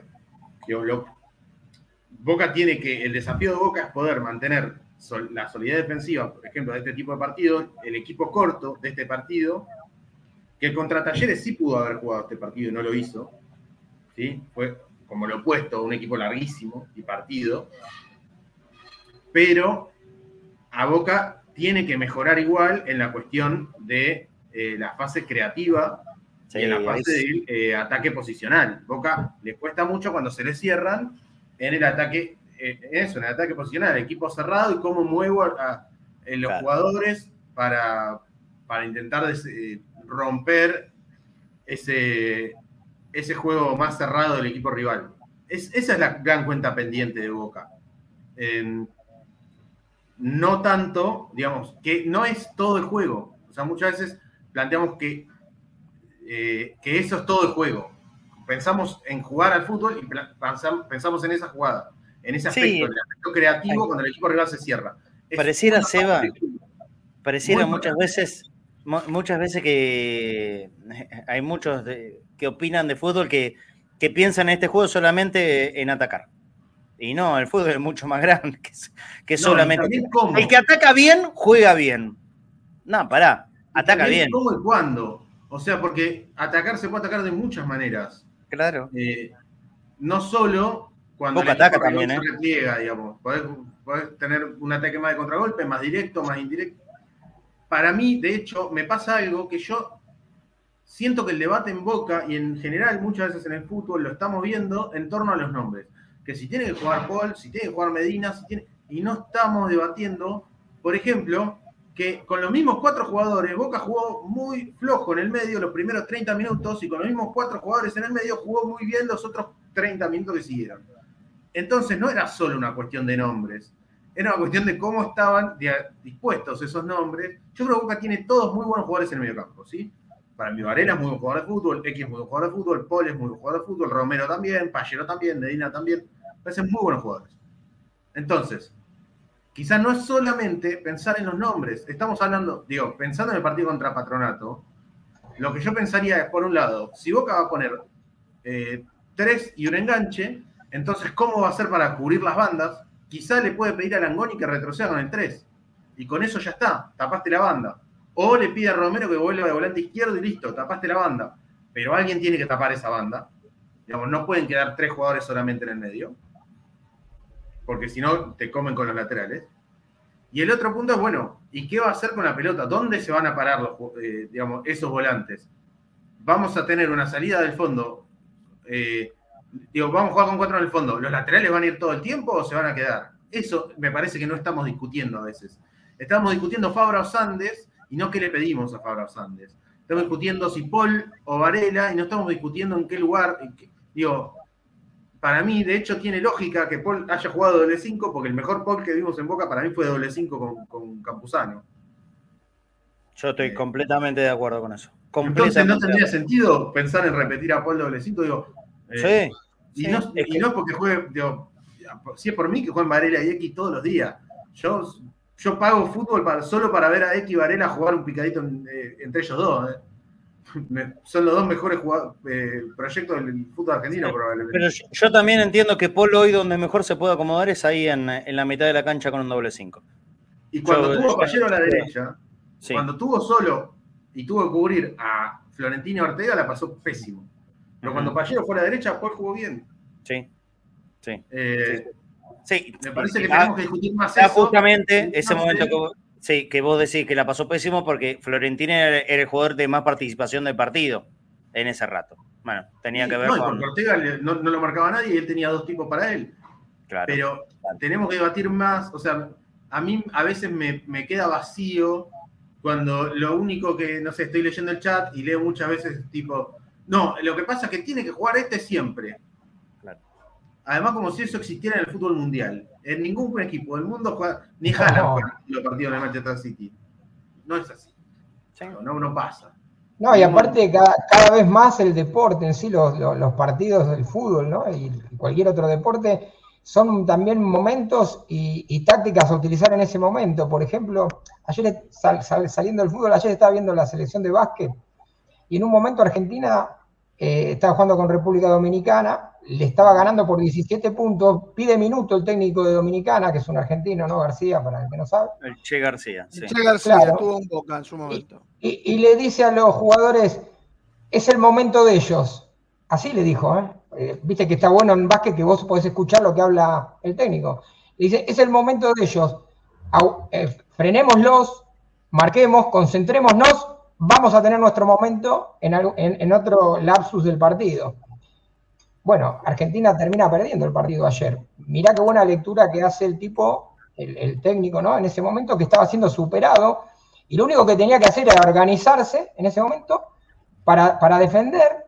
Les, comió la cabeza a sus jugadores que tenían que hacer eso y, sacar ventaja. En ese momento, tal vez para ellos era aguantar la embestida de Argentina, que, que no se aleje en el tanteador, y después lo pudo superar. En el fútbol muchas veces pasa lo mismo, entonces vos movés piezas o acomodás jugadores en momentos del partido donde te ves que está siendo superado, como, como pasó cuando comenzó el partido el otro día, con que Vélez...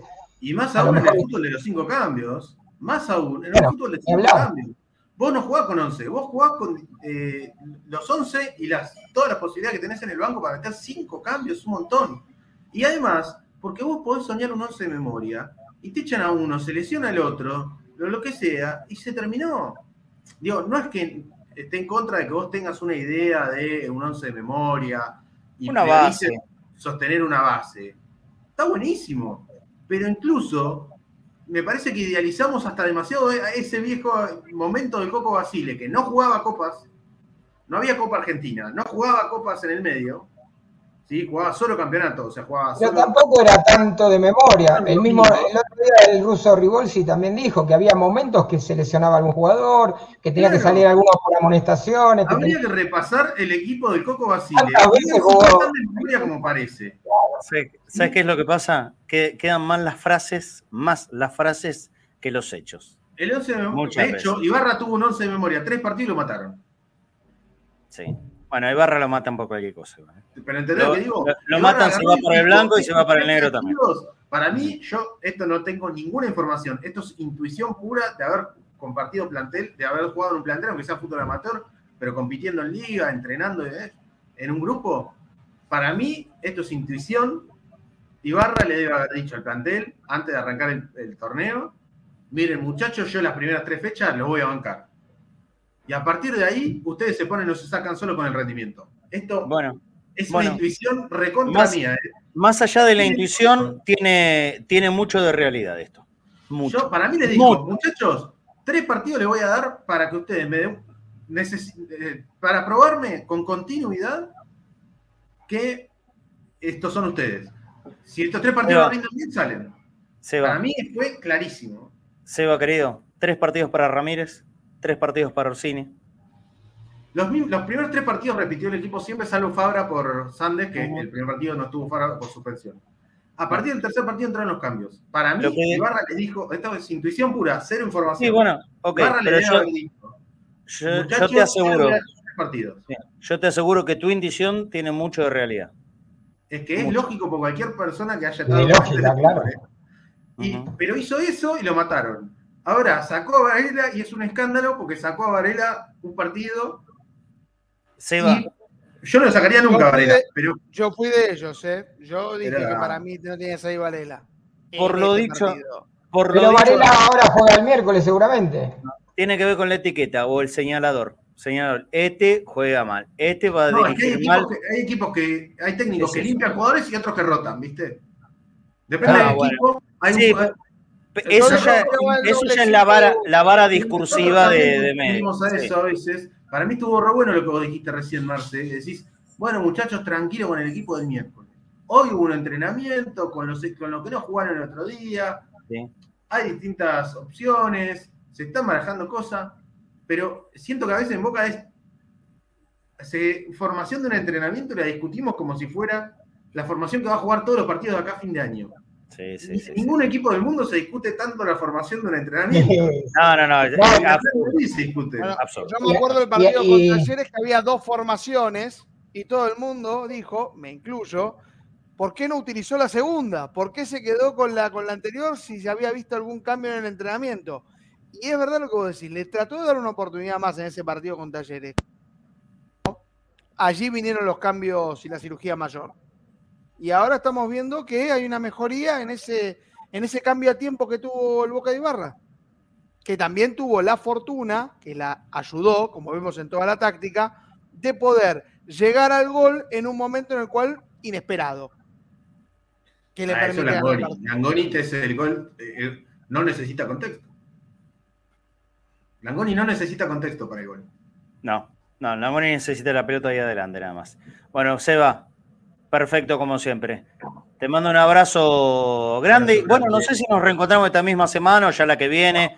Eh, hay un partido a mitad de semana, es la final, sí. cómo viene el tema laboral, a ver si llegamos a preparar algo para. Vale, para, viernes. Bueno, lo vamos viendo. Ah, aparte, tener en cuenta, tener en cuenta que Boca vuelve a jugar recién después el lunes, ¿eh? No el domingo. El lunes juega contra Defensa y Justicia. Así que a Pancho lo vamos a tener recién el próximo lunes, ¿sí? Eh, así que el, el viernes llegas a masa. ¿Cómo? Me despido con una, con una información fundamental. A ver. Yo había anunciado que iba a volver a las canchas y, ese, y se me suspendió ese partido. Oh. Pero la semana pasada volví. Ajá. Y no solo completé el partido, sino que ganamos 8-6 y yo hice 4 goles. Así que estoy muy feliz. Espectacular, el goleador. tremendo. Grande, Seba. Un abrazo grande, querido. Nuestro Langoni. Muy bien. Arroba corta y al pie 11. ¿eh? No se olviden, síganlo en todas las redes de, de, Seba Rosa, porque estos análisis están muy, muy al detalle también con todas las fotos, y no solo de Boca, sino de muchísimos partidos de fútbol argentino y fútbol mundial. Es Seba Rosa y ya un equipo de arroba corta y al pie 11. En Instagram, en Twitter, a los que les gusta el fútbol de verdad, a los que les gusta el análisis y escuchar de, charla, debate futbolero, bueno, la mejor opción lo tienen ahí en las redes sociales de arroba corta y al pie 11. Bueno, muy bien, 14, 18. Muchachos, despacito y por las piedras, nos vamos a ir despidiendo, aclarándole a la gente. Mañana, como dije, vamos a estar en viaje a Santiago del Estero.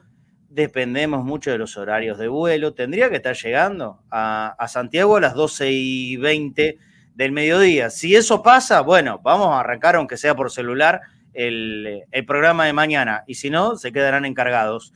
Hoy no está el flaco Fornés porque en este momento está en el velatorio de Gonzalito, Alberto González, una, una, gloria grande de la historia de Boca, que falleció en, tengo entendido, que el día sábado, ayer se, anunció, el primero en decirlo fue justamente el Flaco Fornés en, en sus redes. Siempre Flaco muy atento a, todo lo que pase con, los ex jugadores de Boca, con glorias importantes como Gonzalito.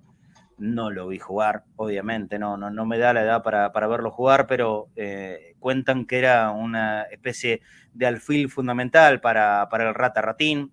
Fue jugador, campeón con Boca, tres títulos también de la selección argentina, Mundial del 62, Mundial del 66. Bueno, eh, en las últimas horas falleció Alberto González, Gonzalito, el flaco Fornés le está dando el último adiós y por eso no pudo estar hoy. Sí, seguramente estará el día de mañana. Por supuesto, nuestro respeto y, y el recuerdo para un jugador muy importante para los que lo vieron jugar y para los que nos gusta leer un poquitito de, historia, que, en paz descanse. Por supuesto, y nuestro respeto desde acá. Que en paz descanse, Gonzalito. Así es. Eh, bueno, mañana volverá el flaco, mañana volverá algún otro compañero, si es que tiene su tiempito, y yo voy a acompañar desde donde puede en Santiago del Estero. Y si nos logramos acomodar bien, vaya uno a saber, esto nunca se sabe con, eh, con las señales de internet. Estimo que nos vamos a hacer una corrida hasta Termas de Riondo, donde va a concentrar Boca. Boca llega a Santiago directamente a Termas, ahí va a estar concentrado y, después en el día de partido, un par de horas antes, van a ser los 50, eh, 70 kilómetros que separan a la ciudad de Santiago con Termas de Río Hondo y, por supuesto, para jugar el partido contra Patronato de Paraná, la primer final legal, la primer final real, real, sin zaraza, sin inventos, sin nada juegan dos campeones, como corresponde a una final. Dos campeones, o dos que hayan llegado por mérito legítimo, no de, recursos inventados.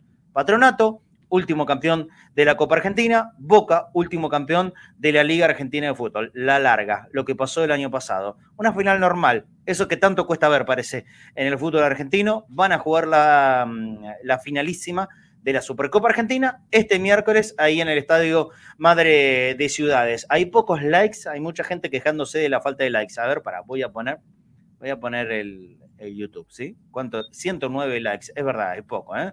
Tenemos 312 personas, 109. Bueno, che, si estás mirando, no te cuesta nada. El dedito para arriba, dale like al video, por supuesto que te invitamos a suscribirte al, canal de, YouTube de Cadena Ceneice. Necesitamos crecer ahí, ¿eh? estamos estancados hace un buen rato en 17.600 y no nos movemos, no nos movemos. Dale, nos das una manito, suscríbete, es el dedito para arriba. Aprovecha si querés también, por supuesto, a poner la campanita y te salen las notificaciones cada vez que tenemos eh, un programa en vivo, que no solamente es este. Hay varios programas en vivo de Cadena Ceneice por todas las plataformas audiovisuales. Esta noche no se olviden, tenemos Punto Boca a las 21 horas y a las 22 Reacción en Cadena. Y así como hoy, todos los días hay programación en vivo por, eh, por todas las plataformas de Cadena Ceneice y en, en la web y en las aplicaciones 24 horas de 365 días del año. Los invitamos, también los invitamos a que nos puedan dejar una, una mano. Estamos a recontra fin de mes, créanme que yo lo sé perfectamente esto, pero bueno, sabrán ustedes. Eh, se vienen todos los gastos de marzo más los viajes que tenemos, ahora ya se nos viene de inmediato. Sigo teniendo gorritas de cadena Ceneice para regalar. Atención a la gente que ganó el último viernes en, eh, en Entre Bosteros. No nos ha llegado un solo mensaje, creo que Juan Pablo Peñero. Juan Pablo, te pido por favor, eh, mandá mensajito a la línea de oyente, ¿sí? 139 likes. Bueno, vamos, vamos, vamos, hay, que seguir sumando. Eh, Juan Pablo Peñero, yo te tengo bien identificado que ganaste, creo que, bueno, ya ni me acuerdo qué era lo que había ganado. Me parece que el, póster de Maradona, no me acuerdo muy bien, o la gorrita, no me acuerdo. Pero esto lo, repasamos porque lo tengo anotado ahí. No nos mandaron mensajes a la línea de oyentes. Para poder entregarle el premio, necesitamos que nos manden. Eh, por las dudas, porque no, tengo el papelito acá, revisen el programa de Entrebosteros del último sábado. Casi en el final del programa, ahí está el sorteo y los tres ganadores. Sorteamos una gorrita, un par de jotas de bagunza y el póster de Diego Maradona. Dale, Juan Pablo, espero el mensaje de la línea oyentes 1126 81 89 80. Ahí, así podemos tener tu teléfono y, te pido los datos para o para encontrarnos o para ver a, quién puede entregarle premio o en su defecto tener que hacer el envío. Vale, espero el mensaje, Juan Pablo, que está todo el día acá con nosotros. Ese es, a uno de los que tengo identificado. A los otros dos ganadores, bueno, repito, miren entre bosteros, busquen el final del programa, si, van a identificar su nombre y mandan el mensaje con la captura de, de lo que colaboraron con nosotros, así podemos coordinar la entrega de los premios. ¿sí? Bueno, nuevamente, boca.cadena.ceneice, alias de Mercado Pago, y si no, código QR de PayPal para la gente que está en el exterior. A los amigos que están afuera, a los amigos de los consulados de Boca, por supuesto que los sigo invitando a todos, de cualquier lugar del mundo. Acá en Cadena Ceneice van a tener su lugar, van a tener su espacio, se, se, van a poder comunicar con Mariano Valdés, que es el que está haciendo la coordinación general de la sección de los consulados en Cadena Ceneice, para que en las próximas semanas sigamos teniendo a los amigos este jueves, obviamente que va a ser imposible hacer la sección de consulados. Vamos a ver si la pasamos para el viernes, cuando yo ya pueda estar acá cómodo en, eh, Buenos Aires haciendo el programa como siempre. ¿Sí? Bueno, voy otra vez. Muchachos, de verdad que se necesita. El que pueda colaborar, mañana, si da el tiempo, a la noche vamos a hacer un nuevo Entre Bosteros, ya ahí, no más. A, a menos de 24 horas del partido contra Patronato, pero desde Santiago haciendo nuestro programa que tanto nos gusta y es que para, para que participen ustedes, por supuesto. Boca.cadena.ceneice, alias de Mercado Pago. Boca.cadena.ceneice y si no, ahí en PayPal. 1425, muchachos. Nos vamos yendo. Yo no sé si vos tenías preparada, Nico, la, la información del entrenamiento de hoy, pero eh, no, no, no, no, le quiero bajar el precio. Pero es eh, simplemente un entrenamiento para los que no hicieron fútbol el otro día. Más que nada tenía los, los datos, del los datos del partido rápidamente. Fue el primer partido. darlo? rápidamente. Primer partido ganado de visitante en esta liga, lleva 95 partidos ganados en la historia ante Vélez, el triunfo 20 en Amalfitani, tercera vez que gana 2 a 1 en el 55, 84 y 2003, por supuesto segundo expulsado en esta liga, Villayeki, el segundo penal en contra ya en cinco fechas. Para Langoni lo dicho, dos goles en esta liga, lleva nueve en 15 tiros, ocho definidos a un toque y convirtió cinco de los últimos seis goles de visitante de Boca. Lo mismo para Merentiel, que en cuatro partidos tuvo dos asistencias y un gol ya. Está la segunda. Y además, eh, lo de Figal, que lleva dos goles consecutivos con Boca y siete en su carrera, fue el que más duelos ganó en este partido. El X Fernández, por su parte, fue su primera expulsión en Boca. La tercera en su carrera llevaba dos con Tigre.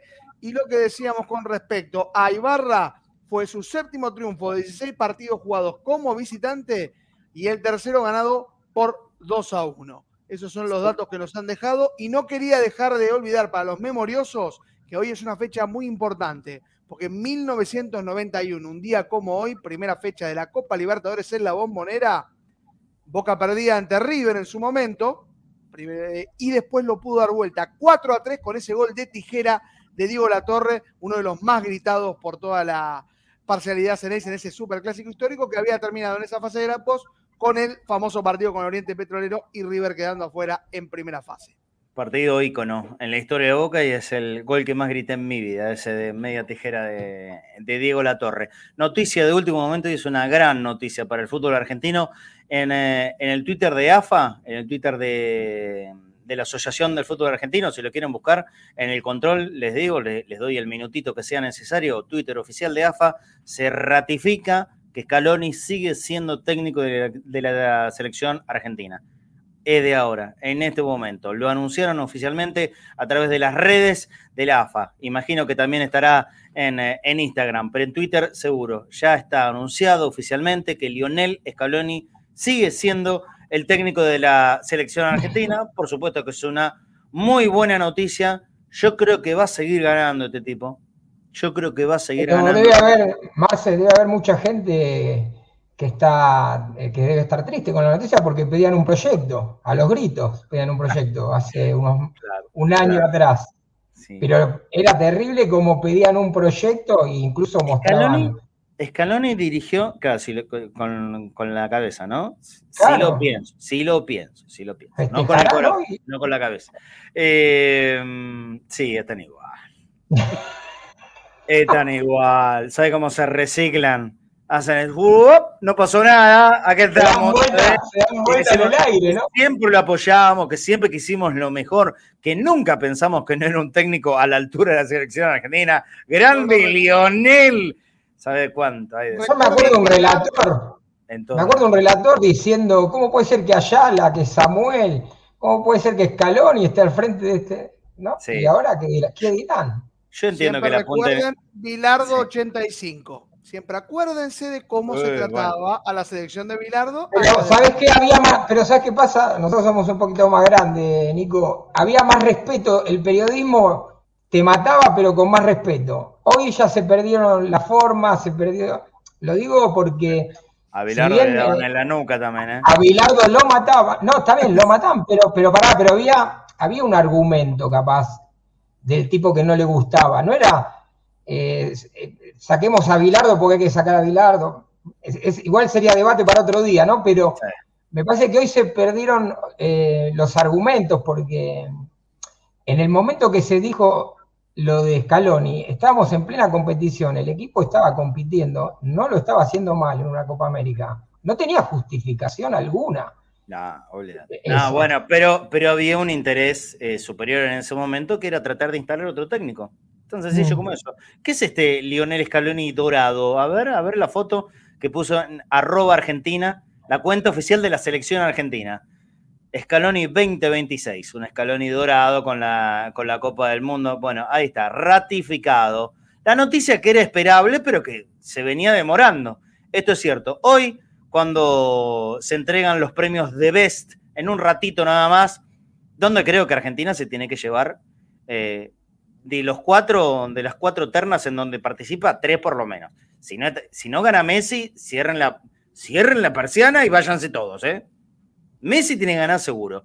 La hinchada argentina es obvio, pues la tiene que ganar esta vez y la próxima y la próxima, y así las próximas 50 mil. No hay hinchada como Argentina en ningún lugar del mundo. Por más que traten de copiar, jamás se van a aparecer a la hinchada argentina. Así que va a ser la primera vez que se premia la hinchada y lo va a ganar Argentina. Scaloni, y bueno, papi, de té campeón del mundo, ¿a quién le vas a dar? Yo, todavía escucho gente eh, que discute qué es más importante, ganar un mundial o ganar la Champions. ¿Me están tomando el pelo, muchachos? ¿En serio? ¿Me están tomando el pelo? ¿Cómo la Champions va a ser más importante que un mundial de selecciones? ¿En serio? ¿Tan colonizada tienen la cabeza y otra parte del cuerpo? ¿Tan colonizado? ¿Cómo va a ser más importante la Champions que ganar la Copa del Mundo de selecciones? ¿Alguien ¿Qué le Sí, claro. Sí, claro. ¿Acá? sí, lo dijeron acá. Y no lo escuché en un solo medio. Lo escuché en dos. Por eso, están, tienen tan colonizada la cabeza. Allí se televisa la Champions League. No, hay que ¿Lo dijeron? Ah, desconozco, la verdad. Hay que, no, ver si están colonizados o hay que ver si tienen los derechos de torneo. Bueno, también. Hay un canal que era Vamos, Vamos Selección y había otro que seguimos la Champions. Sí, la verdad, mucho. Eh, ahora no voy a mencionar, no, mucho, aflojen un poco. No, no, no, no pueden tomar tanto el pelo a la gente. No, en serio. se tienen que dar cuenta que lo que están diciendo es una ridiculez. No hay nada que valga más en el, en el mundo del fútbol que un mundial. No hay nada. Dale, en serio si Boca ganara la Copa Intercontinental, como la ha ganado en su momento, eh, yo no puedo venir acá a decir que no, no, es más importante Boca campeón intercontinental que la Copa del Mundo. No, tan boludo no puedo ser. Tan boludo no puedo ser. Ganar la Copa del Mundo de selecciones es lo más importante que tiene el mundo del fútbol. Dejate de joder. No, pero la Champions, ¿la Champions qué, hermano? Por favor, no sean ridículos. O entonces, el técnico campeón del mundo tiene que ganar de vez. Me parece que no hay discusión alguna. Y después el, arquero. Yo ¿Sabes qué creo que no va a ganar Dibu? Pero no por no, no tener mérito como arquero. De hecho, yo creo que la tajada de Dibu Martínez el otro día es la más importante de la historia del fútbol. La más la del otro día, la de la final del Mundial, ¿eh? la del último segundo prácticamente. Creo que no, no hay atajada más trascendente en la historia del fútbol de mundiales que por consecuencia, lo más importante que siempre se juega, que son los mundiales, no hay atajada más importante y más trascendente por ser la ultimísima del partido, era dar vuelta a un resultado, derrumbarte para no levantar nunca más. Si Francia no ganaba ese partido del Mundial, hay que ser sincero, muchachos, no volvíamos a ganar un Mundial en el, próximo milenio, ni en este ni en el que viene. No, no, íbamos a ganar nunca más. Y lo ganamos gracias a Dibu, pero no por los penales, por la tajada esa, por la tajada infernal. O sea que mérito hizo, pero entre los gestos, eh, y, la zaraza europea de que ellos son superiores y son buenos ganadores y son buenos perdedores. Mentira. La no es la mejor tampoco, entonces eso también puede Claro, sí, o sea, eh, ha generado. Molestó, mucho cuando recibe el premio el gesto que hace con, claro. el premio. Eh, no, no es lo mejor, tenemos que ser sinceros, ¿no? No estuvo muy ubicado que digamos. También, ¿eh? sí, nosotros, le permitimos todo, pero bueno, de claro, afuera... nosotros pues lo queremos, pero hecho cante. Yo, si me lo hace uno de afuera, yo la verdad diría, ¿qué, qué hace? Mm. La verdad que hay que ser sincero eso. No es Ojo, a lo mejor es una cábala, ¿viste? Nosotros no, estamos, no sabemos, porque él lo había hecho ya. Si es una cábala y a él le funciona para, para, que pase todo lo que pasó, que la Te lo haga toda la vida.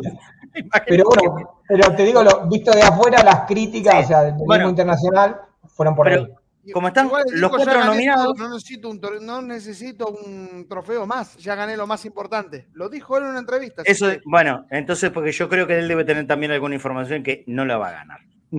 no, yo creo que Dibu no, no el gesto formoso, dice Juan Pablo Peñadero, sí, está todo lo que quiera, pero si te lo llega a hacer, no sé. Bueno, Mbappé, Mbappé después de que te gane un mundial y nosotros lo íbamos a querer matar. Esto, esto la, la, distancia es lo mismo que sentimos cuando Maradona respondió a los chifridos del himno en la final del 90. Son cosas de consumo nacional que son muy importantes, pero afuera a lo mejor tienen otra connotación. No, bueno, sí, pero, eh, Diego, Diego defendió. Era una agresión, claro. Una, una a nuestro himno nacional. Esto es otra cosa, pero bueno, está, no importa. Igual, igual es un detalle menor. Yo creo que Messi va a ganar, tiene que ganar. Si no gana, cierra la persiana y váyanse todos, renuncien directamente. Va a ganar hinchada Argentina, entren en el mismo catálogo que Messi. Si no gana hinchada Argentina, váyanse todos. Scaloni tiene que ganar. Técnico campeón del mundo, no, no hay discusión. Tiene que hoy ganar. hoy tiraban algunas dudas. Hoy tiraban algunas dudas con respecto a eso y capaz que gente que tiene información que decían que Angelotti por su trayectoria, no por el tema de Champions o Mundial, sino por la trayectoria. Bueno. Eh, Estamos hablando de un técnico que ganó en todas las ligas importantes de Europa. Y va a seguir ganando porque lo más probable es que esta Champions la vuelva a ganar el Real Madrid. Lo más probable. Es un crack, como técnico tenemos que decirlo. Eh, Ancelotti es un Pero crack. Yo creo que Scaloni hizo una revolución. Los mundiales hacen las revoluciones tácticas y la Argentina proporcionó la revolución táctica que creo que va a ser en continuación de estos cuatro años. Así como Francia lo hizo en su momento, lo hizo Alemania, lo hizo España, los mundiales son el momento en el cual se ven las novedades tácticas. Y la Argentina impuso la, eh, la novedad táctica de que no hay que casarse con un esquema, que hay que hacerlo partido a partido. Y cada vez que hay un campeón del mundo, el técnico es clave en eso. Creo que eso no se va a modificar. Bueno, entonces debe ganarlo Lionel Scaloni. Mira lo que dice Porsche 18 y con esto vamos a cerrar. Y Bianchi le ganó a Angelotti. Bianchi Lo grande que fue Carlos, por el amor de Dios. No vamos a tomar nunca la dimensión de la grandeza inigualable de Carlos Bianchi. Le ganó y el técnico que perdió la selección argentina por, por, una disputa que había ahí con Grondona, que nunca se sabrá bien cuál fue. Pero el técnico que se perdió Argentina, ¿eh? Sí, Bianchi, Bianchi nunca quiso. No, yo creo que lo ganó Argentina. Yo creo, que, yo creo que Bianchi es el más grande técnico argentino de todos los tiempos, por más que no haya dirigido la selección argentina. Si Bianchi hubiera eh, dirigido la selección argentina, no hubiéramos tenido la época de gloria de Boca. Sí, sí. Por algo sean las cosas. Sí, sí, seguro, seguro, seguro. Eh, pues bueno, valga, valga, el recuerdo y el reconocimiento para el inmenso Carlos Bianchi. Nos vamos, muchachos. Eh, los despido. Nico, eh, David y, el resto de los compañeros que se puedan sumar mañana va, van a venir bien la manito de ustedes, ¿eh? porque yo recién llegado a Santiago del Estero. Vamos, a ver cómo y por dónde salgo para, para, el programa de mañana. Así que los despido. Chao, David. Un abrazo grande. Mañana estamos acá. Dale, perfecto. Cuento con vos. Lo mismo, Nico. Cuento con vos para mañana, como siempre. Estaremos, por supuesto, en este caso desde Buenos Aires y lo mínimo que espero es que salgas desde una terma. Si no, no, no, no, mañana vamos al Hotel Altos del Estero, que por supuesto le agradecemos, porque siempre nos reciben de una manera eh, brillante, un hotel muy lindo. Altos del Estero, lo recontra recomendamos, y esto lo digo muy en serio, cada vez que vamos a Santiago del Estero, ellos no, nos reciben, tiene una piletita. Impresionante cómo te recibe la gente de Santiago. lo he experimentado yo también. pareciera que va a ser un poquitito de calor en Santiago del Estero, Así que lo, primero que voy a poner en mi pequeño bolsito va a ser el short para tirarme a la pileta. Yo supongo que, el poquito de calor en Santiago del Estero va a estar rondando los 40 grados. Difícil de respirar, difícil de entrar. Bueno, listo. Eh, así que lo primero que va ahí es el short. Nos vamos a tirar a la pileta. Mm, va, sí, va Zuli, va Zuli, sí. Pongan a Zuli en primera fila. Vamos a tratar de no sé, que se, que se afeite, algo vamos a tratar de hacer. Cuídenlo. O si no, lo dejamos solo. Lo dejamos solo. Él, él, es él, es él, nosotros no tenemos, yo no lo conozco. ¿Quién es? Conmigo no trabaja, ¿no? No tiene nada. cuídenlo, cuídenlo, que es una persona importante para la cadena. Chao, Rico, hasta mañana. No, mañana. Bueno, así cerramos el programa del día de hoy. Una hora cuarenta casi ya. Bueno, les vuelvo a decir, gente, los que nos pueden ayudar, ya saben, nos vamos para Santiago del Estero y, y plata siempre se necesita. Boca.cadena.ceneice. Si se puede, mañana, prometo, se hace entre bosteros desde Santiago del Estero. Y si no lo hago, es porque no, hubo algún problema con internet. Pero la idea es poder hacerlo mañana en la noche acá por las plataformas de Cadena Ceneice. Boca.cadena.ceneice, siempre algún regalito vamos a dar. Ah, dentro de poco eh, vamos a tener eh, para, regalar juegos de mesa. Mañana les voy a contar un poquitito mejor. Eh, juegos de mesa de, los lindos. esos también van a ser regalitos que vamos a hacer para, para ustedes, los que nos puedan ayudar en Mercado Pago, boca.cadena.ceneice y si no también en PayPal. Mm, mañana seguramente voy a tener más detalles para, darle. Por supuesto que sigue vigente. Los, gorritos de, Cadena Ceneice. Dentro de poco se vienen los mates de Queen International de Cadena Ceneice. Seguimos con las ajotas de Bagunza y siempre lo que se puede dar, nosotros acá lo podemos, eh, lo ponemos a disposición de, de nuestro público siempre y cuando nos puedan ayudar. Eso es la única condición que podemos poner en estos tiempos. Denos una manito, tanto Mercado Pago como en PayPal. Bueno, eh, lo cuento rapidito porque como lo hice público alguna vez, eh, hoy lo cuento. Eh, fue durante todo el mes de febrero y durante enero son, fueron semanas bravas, bravas, bravas, bravas, muy bravas para mí por el tema de, de mi hijo. Bueno, cuestiones escolares, nada muy grave, gracias a Dios, pero cuestiones escolares que, que no son fáciles de, de resolver y requieren mucha atención de parte del papá. En este caso, que soy yo. Bueno, no salieron las cosas como queríamos, pero no importa. Seguimos adelante. Eh, lo más grave de, los últimas, eh, de las últimas horas o de los últimos días era que me había encontrado en un momento sin, sin la posibilidad de una vacante de un colegio para, para mi hijo. Y era una situación que sinceramente me desesperaba. Eh, lo pude conseguir hoy. Esto es a última hora. Hoy es el inicio formal de clases. Hoy conseguí una vacante para mi hijo. Ojalá que esto se pueda solucionar y es un tema ya más general. Porque mucho se declama desde los políticos, ¿no? De todo, de todo lado. No, no vamos a dar que de un color o del otro. Se declama un montón de cosas. No, la educación es lo más importante, bla, bla, bla, bla, bla, bla, bla, bla. Eh, no hay vacante para los pibes, muchachos. ¿Qué educación me hablas si no le das vacante a los chicos en los colegios públicos? Gracias a Dios, gracias a Dios, y esto lo agradezco, eh, pudo continuar en el mismo lugar. Repitió y no lo echaron, como suele pasar en muchos, en muchos colegios, por lo menos acá de, la ciudad de Buenos Aires. A los que a los que repiten el año, le pegan un boleo en el culo y arreglate como puedas. Me pasó a mí en su momento, hace muchos años, obviamente. Bueno, yo pude solucionar este tema hoy a las 11 de la mañana. No saben qué alivio que fue, eh, pero qué desgaste y qué estrés. El programa lo hicimos, lo hicimos siempre igual, tratando de poner la mejor cara. Les puedo asegurar que no fue fácil. Son cuestiones de padres, son cuestiones de familia, pero lo cuento acá porque mucha gente también me lo, ha consultado en privado, algunos eh, a veces también preguntando eh, en el chat. No es una situación para alegrarse, ¿ok? Pero eh, ojalá que mañana se empiece de cero. Todos nos equivocamos, siempre. Siempre nos equivocamos y nos equivocamos, nos equivocamos de chicos muchísimo más todavía. Yo también me equivoqué, todos. Todos nos equivocamos. Lo importante es saber aprender del error y seguir adelante. Y, bueno, listo, ya está. Lo tenía que decir porque como empecé alguna vez a contar la historia, ahora se cierra así. Ojalá que desde mañana, que comienzan las clases del tercer año de, mi chiquito, eh, sepa que esto es una etapa de aprendizaje y hay que, y hay que salir adelante. Simplemente eso, porque también hace un rato puse un tweet y que por ahí había gente que no entendía de qué carajo me, refería. Me refería a esto, eh, que me fue muy difícil encontrar una vacante. Los políticos bata de zaraza bate Sarasa, en serio. Si de verdad les interesa la, educación, lo primero indispensable, lo primerísimo indispensable es darle un lugar a los pibes. Si no, es todo verso, más allá del presupuesto y toda la cosa. Si no hay vacante, no hay educación alguna. Yo la conseguí sobre el final. Y no saben lo que me costó. Gracias a todo el mundo. Les mando un abrazo grande. Los espero mañana, mañana al mediodía, desde algún lugar en Santiago del Estero. Yo aseguro que voy a estar. Y si no estoy es porque se retrasó el avión, pero tengo que estar. Así que les mando un abrazo. Nos vemos mañana. Hoy no se olviden, 9 de la noche, punto boca, en vivo. 10 de la noche, reacción en cadena. Por supuesto, en vivo y siempre por Cadena Ceneice. El único medio de boca, 24 horas de todos los días del año pase lo que nos pase. Siempre estamos acá con ustedes y hablando de lo que más nos gusta, de boquita. Chao, chao.